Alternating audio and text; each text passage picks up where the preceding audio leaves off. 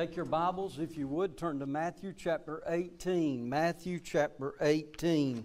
As you're turning there, let me encourage you to keep your Bibles open for the next few minutes. I want to share a word with you from this particular passage. And uh, for titling's sake, I will just title it The Doctrine of the Church. You say, why that title? Well, for the last three weeks, we've been doing a doctrinal study, not on every doctrine, but we've taken two or three of those each week. Brother Daniel and Brother Clint, they have, uh, they have had some things recorded. You can find them on YouTube. Likewise, they've provided some uh, study sheets as well, and you'll be able to download those and fill them out and find great uh, resources. Well, the first week we looked at uh, the doctrine of creation and the Bible.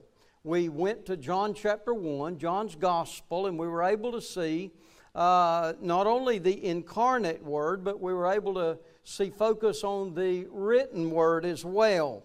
Uh, the second Sunday, which was last week, we looked at God the Father, God the Son, and God the Spirit. We went to Ephesians chapter 1, and you could see in Ephesians chapter 1 God the Father's work for you in choosing you before the foundation of the world. God the Son's work in you when He died uh, to pay sin's penalty, and His blood cleanses us from all sin. And the Holy Spirit of God, we're told in that same passage, seals us until that day of redemption. Well, this week they have recorded a lesson on the doctrine of the church, uh, the Lord's Supper, and baptism. And because uh, it would be way too lengthy to teach on those three subjects, I have personally chosen, by the aid of the Spirit there, to focus on the doctrine of the church. Uh, maybe some would feel more uh, entitled, or may, might you feel better if we were to title it The Mission of the Church. So the doctrine is something that is taught or, or a body of teachings. Now, if you've been in the Christian church for any length of time, what you realize there is that everybody believes something, okay? Now, you may not like the word doctrine, it doesn't really draw great crowds, but I'm so grateful that the Lord gives us these solid teachings that the entire church uh, would have in common. But then uh, the mission comes along with what he gives us there doctrinally. Now I'm going to read verses 13 through verse 18, but then make mention of some of these other verses as we follow along. So in Matthew 16, verse 13, the scripture said, When Jesus came into the coast of Caesarea Philippi, he asked his disciples, saying, Who do men say that I, the Son of Man, am? And they said, Some say that thou art John the Baptist, some Elias, others Jeremias or Jeremiah, one of the prophets. He saith unto them, But whom say ye that I am? And Simon Peter answered and said, Thou art the Christ, the Son of the living God. And Jesus answered and said unto him, Because uh, art, uh, Jesus saith unto him, Blessed art thou, Simon Barjona, for flesh and blood hath not revealed it unto thee, but my Father which is in heaven. And in verse 18 he said, I say also unto thee, Thou art Peter, and upon this rock I will build my church, and the gates of hell shall not prevail against it. When we think about doctrine again, and we think about the church, let me remind you that the church is a people and not a place. We uh, Christians, let me just say that, we are commonly inviting people to go to church. Well, I like that you're involved with us in inviting people to church. Matter of fact, we might even invite people to our church. Uh, and you know what? I like that you have identification with the church, but we want to speak to the fact today that the church is a people and not a place, okay? Yes, this building we've set aside for worship, we've set aside for teaching, and as a result of that, we, the church, gather here, and as we gather here, we pray that it is for the equipping of the saints to do the work of the ministry. But also, the church is a body, as I've just said, and not a building. Uh, I, uh, like many of you, uh, have been in church literally all of my life. You say, well, you ought to be had enough of it. Well, not really. I'm not through yet, okay? However, as I take my time and try to lead you, I want you to grasp the reality of the fact that a church is uh, a people and not a place, and a body and not a building. And we could use many other explanations there if we would so choose. In Mark's Gospel, uh, chapter 1, verse 21, it said Jesus there went to Capernaum, and straightway on the Sabbath day he entered into the synagogue and taught. And there were many astonished uh, at his doctrine. You might say they were many astonished at his teaching. Uh, therefore, he taught them as one that had authority and not as the scribes. Jesus brought to the religious community a not a set of rules, but Jesus brought uh, there's some principles that would guide their lives. And the scripture tells us that the people there would look and listen to what he was teaching, what we would consider some doctrinal truths that we even would hold on to to this day, and they would then be confounded or they would come confused there because they had never heard it uh, on that fashion, the scripture would tell us. Now, this morning, real quickly, I want to share with you a few things uh, uh, about the church, okay? And when I say the church, I'm talking about the church everywhere. I'm talking about the universal church, the church across the entire globe. I'm not talking about a building of people. I'm not talking about the local church per se, but we want to just see what is it that is universally uh, unique about the church. And I begin by speaking to you about the ownership of the church, okay? The scripture said, and Jesus speaking in uh, verse 18, in the first part of that verse, uh, he said, Thou art Peter, and upon this rock I will build uh, my church. Now, again, as I introduced this subject a few minutes ago, uh, we call it our church. I'm all right with that as long as we don't take that literally, okay? Now, the scripture said in Acts 20 and verse 28, as Paul now was uh, leading them, he said, Take heed there. He's speaking to the elders or those in authority. He said, uh, uh, Take heed therefore unto yourselves and the flock over which the Holy Ghost has made you overseers. He said, Feed the church of God, which he, being Jesus, has purchased with his own blood. Now, when I think on that term there, uh, I remind you, uh, I've told you quite often that, uh, you know, I've literally or practically given about all of our life to the church, over two thirds of it in ministry. And you say, boy, you ought to have had enough of it by now. Again, I'm not through yet, okay? But the scripture tells us there that Jesus didn't give his life to the church. Uh, literally, he gave his life for the church, okay? Now, when I think on that term there, uh, we need to see that in that verse. He purchased it with his own blood. Yes, uh, if you were to try to look up the legal documents of Second Baptist Church, Waycross, Georgia, what you would find there on the legal documents registered in the state of Georgia, it would probably say something like this The Second Baptist Church of Ware County. Uh, why? Because that's the legal description of where we are. Now, somewhere back in the early 1800s, practically 1803, or 1903, I'm sorry, what, the church there became a mission off of First Baptist Church Waycross. 1905, constituted as a church. Uh, what, 1988 or 9, you moved over on this uh, side of town. You know, uh, you, still beca- you still were the church you were on the other side. See, the church is a people, not a place. So, with that in mind, uh, we need to just settle sometimes the ownership principle, okay? And Jesus said it well. He says there that I will build my church. And then Paul emphasized that there to the people after that missionary journey when he would go back across the places he had been.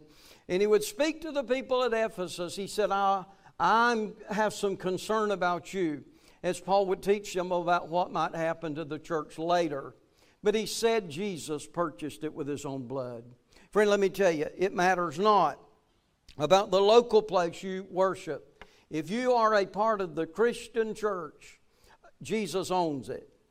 You, you know, documentation might have your name listed there, it might list uh, charter members, it might list, you know, the ruling authorities. But uh, to Jesus, He gave His life. And that's why we worship Him. He is worthy even of our praise. We are not a, uh, the convention. We are not the association. We're not, all, not owned uh, by pastors or deacons. We're owned by the Lord. And listen, church, when we keep that in our minds, what happens is there's a lot less schisms in the body. There's a lot less agitation because we realize that none of us own the place. And matter of fact, we don't own the people either. And I think that's well to be noted there. Jesus said, I'll build my church. Second thing, not only the ownership of the church, but let's think about the occupants of the church, okay? He looked at Peter that day, and you remember Jesus wanted them to acknowledge who they thought he was or who they knew him as. And the scripture tells us that Peter, like usual, will be one of the ones who is first to speak, okay? That's not bad. Maybe you're that outgoing one. Maybe you're the one that always uh, raises your hand first. Or sometimes, like me, you just uh, speak it without raising your hand. Peter said, Peter said, notice there, uh, he said, Thou art the Christ. And in other places, all through the scripture, we can find that stated as well. Others were saying, some say you're John the Baptist, some say you're Elijah, others say you're Jeremiah. But Jesus said, Who am I according to you? And Peter said, Thou art the Christ, the Son of the living God. Now, Peter's the name that's referenced here, is he not? It's not that uh, one of the others might have spoken. It's not that Jesus is trying to uh, maybe highlight Peter here, but he simply, because of Peter's acknowledgement, he said uh, there that he said, I'm going to build my church. Now, as I focus on that, the occupants of the church uh, should be born again believers. Amen? We should be saved. I remember some Wednesday nights years ago, probably 10 years ago, I, was teaching similarly, and uh, in that particular evening, we talked about. I remember the text there, and we talked about being a uh, family there who were born again. And there was a young couple sitting in there, uh, and they were questioning later after that what does it mean to be born again? Well, saved.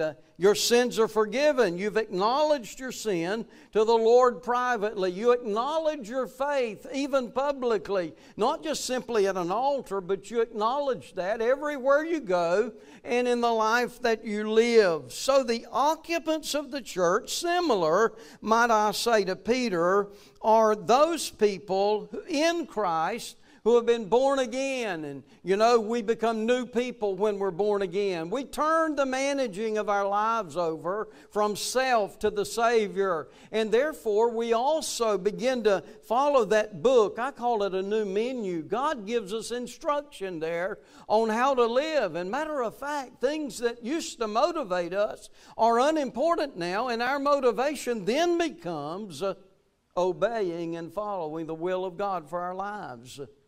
Folks, let me just encourage you to know that Jesus is fully in charge of the church and He owns it, and I'm all right with that. I do not. I might be giving you 23 years of our lives, but hey, we know one thing that it belongs to Jesus. Secondly, I'm just one of the occupants of the body of Christ. And every one of you have been born again, so likewise are you. And it is a great joy to be known to, as a son of God, as a child of God, and to likewise be faithful in the worship of God. Some years ago, I was in a pulpit somewhere in the South. I remember preaching in a revival uh, meeting. It was one of them one night things, and uh, I, I, was talking about the family of God. And, you know, I, I likened it to taters. That's potatoes for some of y'all, but I call them taters, okay? Uh, but anyway, I said, you know, the church sometimes uh, is like the Tater family. There's some agitators and instigators. There are also some complicators and some initiators. It actually happened. There was a fellow on about the third row on the left side. He raised his hand. He said, Preacher, at our church, there's a lot of sweet taters. That's good. Because, you know, about everybody can be a sweet tater. But let's just don't be sweet this week and sour next week. You know what I'm saying? Oh, I remember that to this day. That fellow's gone on to be with Jesus. But I'll always remember him helping me out to remind me not to just take that in a negative fashion, but to use that in a positive way. Folks, I do commend you still. We have had very little agitation, very few times of instigation, very little complicating things in 23 years. And hey, when the people of God understands that we're just one of the occupants of the church that belongs to the living God, I'll tell you what, we can do the Lord's business then. And COVID is gone in many perspectives. It's not gone totally. But it's time the church stands back up and becomes the people that God's intended for us to be. Thirdly, I want to remind you about the oppression of the church. Notice when he said, The gates of hell shall not prevail against it. Jesus knew full well the work of the enemy. If you're not familiar with that, go home today and read how the enemy would even come against the God man Jesus in Matthew chapter 4. Now, I gather from that if he will do what he attempted to do, with the God man, imagine what he can even do to the lives of godly men.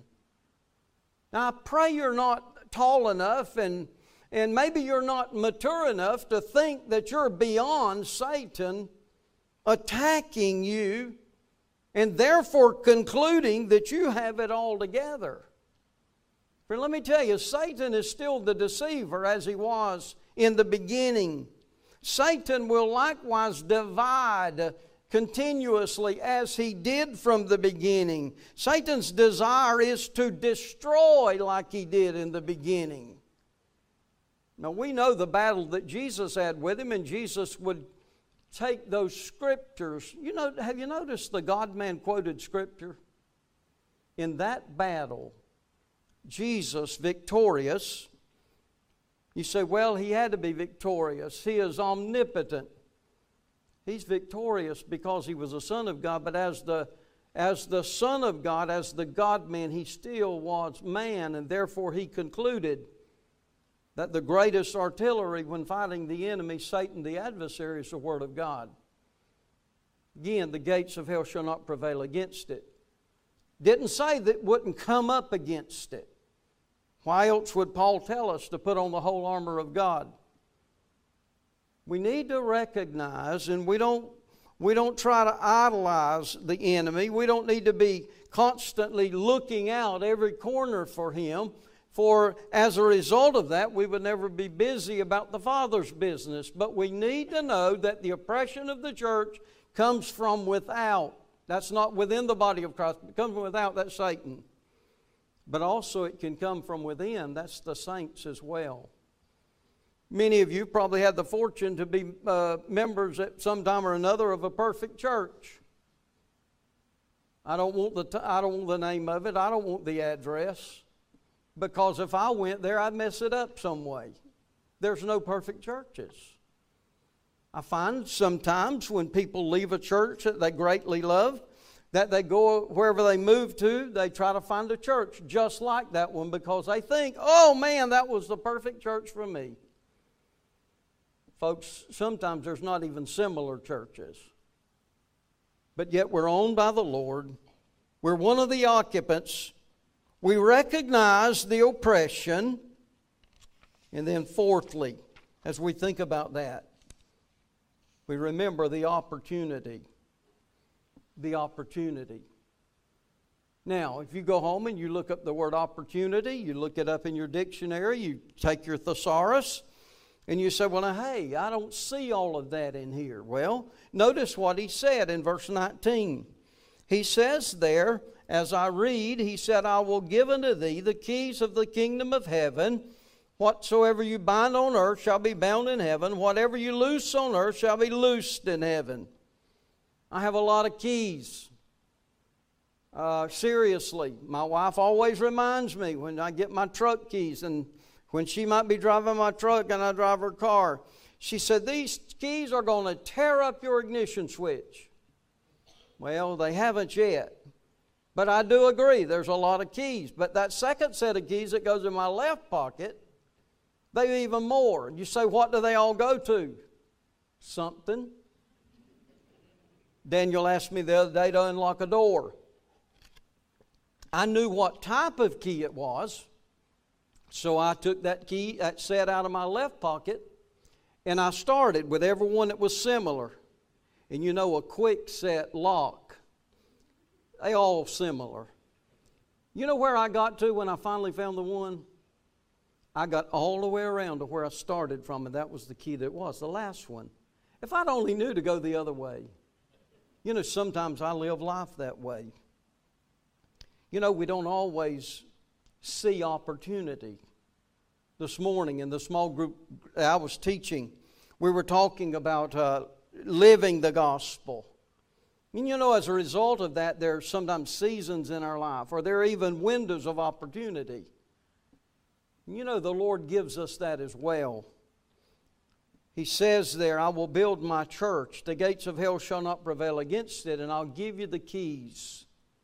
Someone said, and I can't remember who to give credit for this, but said, Keys uh, are not a way that men are to get His will done in heaven, but it is a means whereby God's will is done on earth. Darrell Robinson wrote a book called Total Church Life. Some of the chapters or divisions in that book are listed there on that PowerPoint slide. He, he, he alluded to the message where we exalt Christ. He alluded to the motives. Uh, therefore, we need to be busy about evangelizing sinners. The methods. Uh, equip the saints to do the work of the ministry. The ministers. You remember Paul got concerned about even the ministers in 1 Corinthians chapter 3. Why some said, I'm of Paul, I'm of Apollos. And, you know, he took time there to explain that who are we? Darrell Robinson, in writing of that book, would even talk about music. Have you noticed how an opportunity can also be not just an opportunity for God's will to be done on earth, but can be also an opportunity for the devil to divide the body of Christ? You say, which one do you think he divides us best with? Any of them. When we get focused on them and we get critical of them, and the reason being said there is we can lose our sense of position and place there. Do you know from the day that Jesus preached and taught, the early church in the book of Acts, you know what their message was? You remember what Peter preached at Pentecost?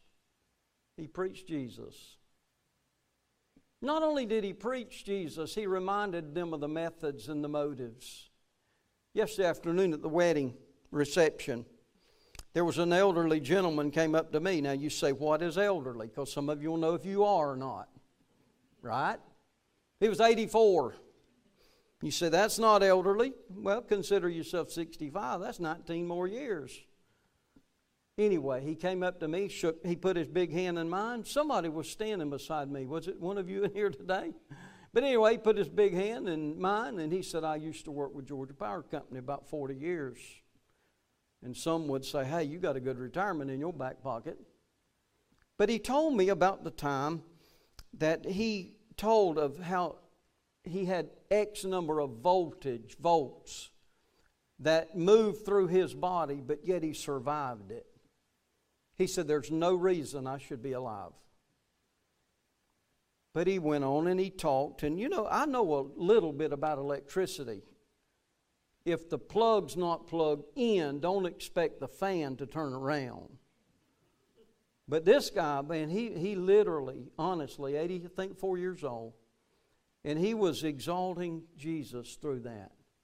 And he said, There's numerous times in my life every day where I'm in places with people or whether I'm by myself. He said, I'm thankful to tell Jesus I love him. He said, I just tell him that numerous times every day. You know, friend, I think that's one of the opportunities that you and I need to seize and we need to grasp because, hey, when we keep lifting up Jesus, the opportunity becomes even greater among us and around us. Isn't it amazing how this little passage can say so much? Can remind us about the ownership of the church. We have no charter members living. You say, well, what are you saying by that? You know, there are churches that sometimes the charter members think that they should have all the say. And I'm not I'm not criticizing, I'm just saying we have no charter members, so we've jumped that hurdle. They died many years ago. Unless there's one here that's 116, I reckon you could be considered that. So with that in mind, we've the ownership. The deacons don't see themselves as owners. The pastor don't see himself as owners. The staff's not an owner you. Jesus owns it, and you and I are the under shepherds. But then there's the occupants, of which Paul was one, Peter one, etc. Oppression and opportunity. Think about the outreach of the gospel in verse 20. Then charged he his disciples that they should tell no man that he was the Christ. You know, that always gives me a fit when I read that because everywhere else almost it tells us to lift him up, tell about him. But in this place, he tells, don't tell nobody. Now, what usually happens when you're told not to do something? Mm hmm. Some of you wanted to say it, didn't you? You want to do it worse. Let me tell you why I believe Jesus said that.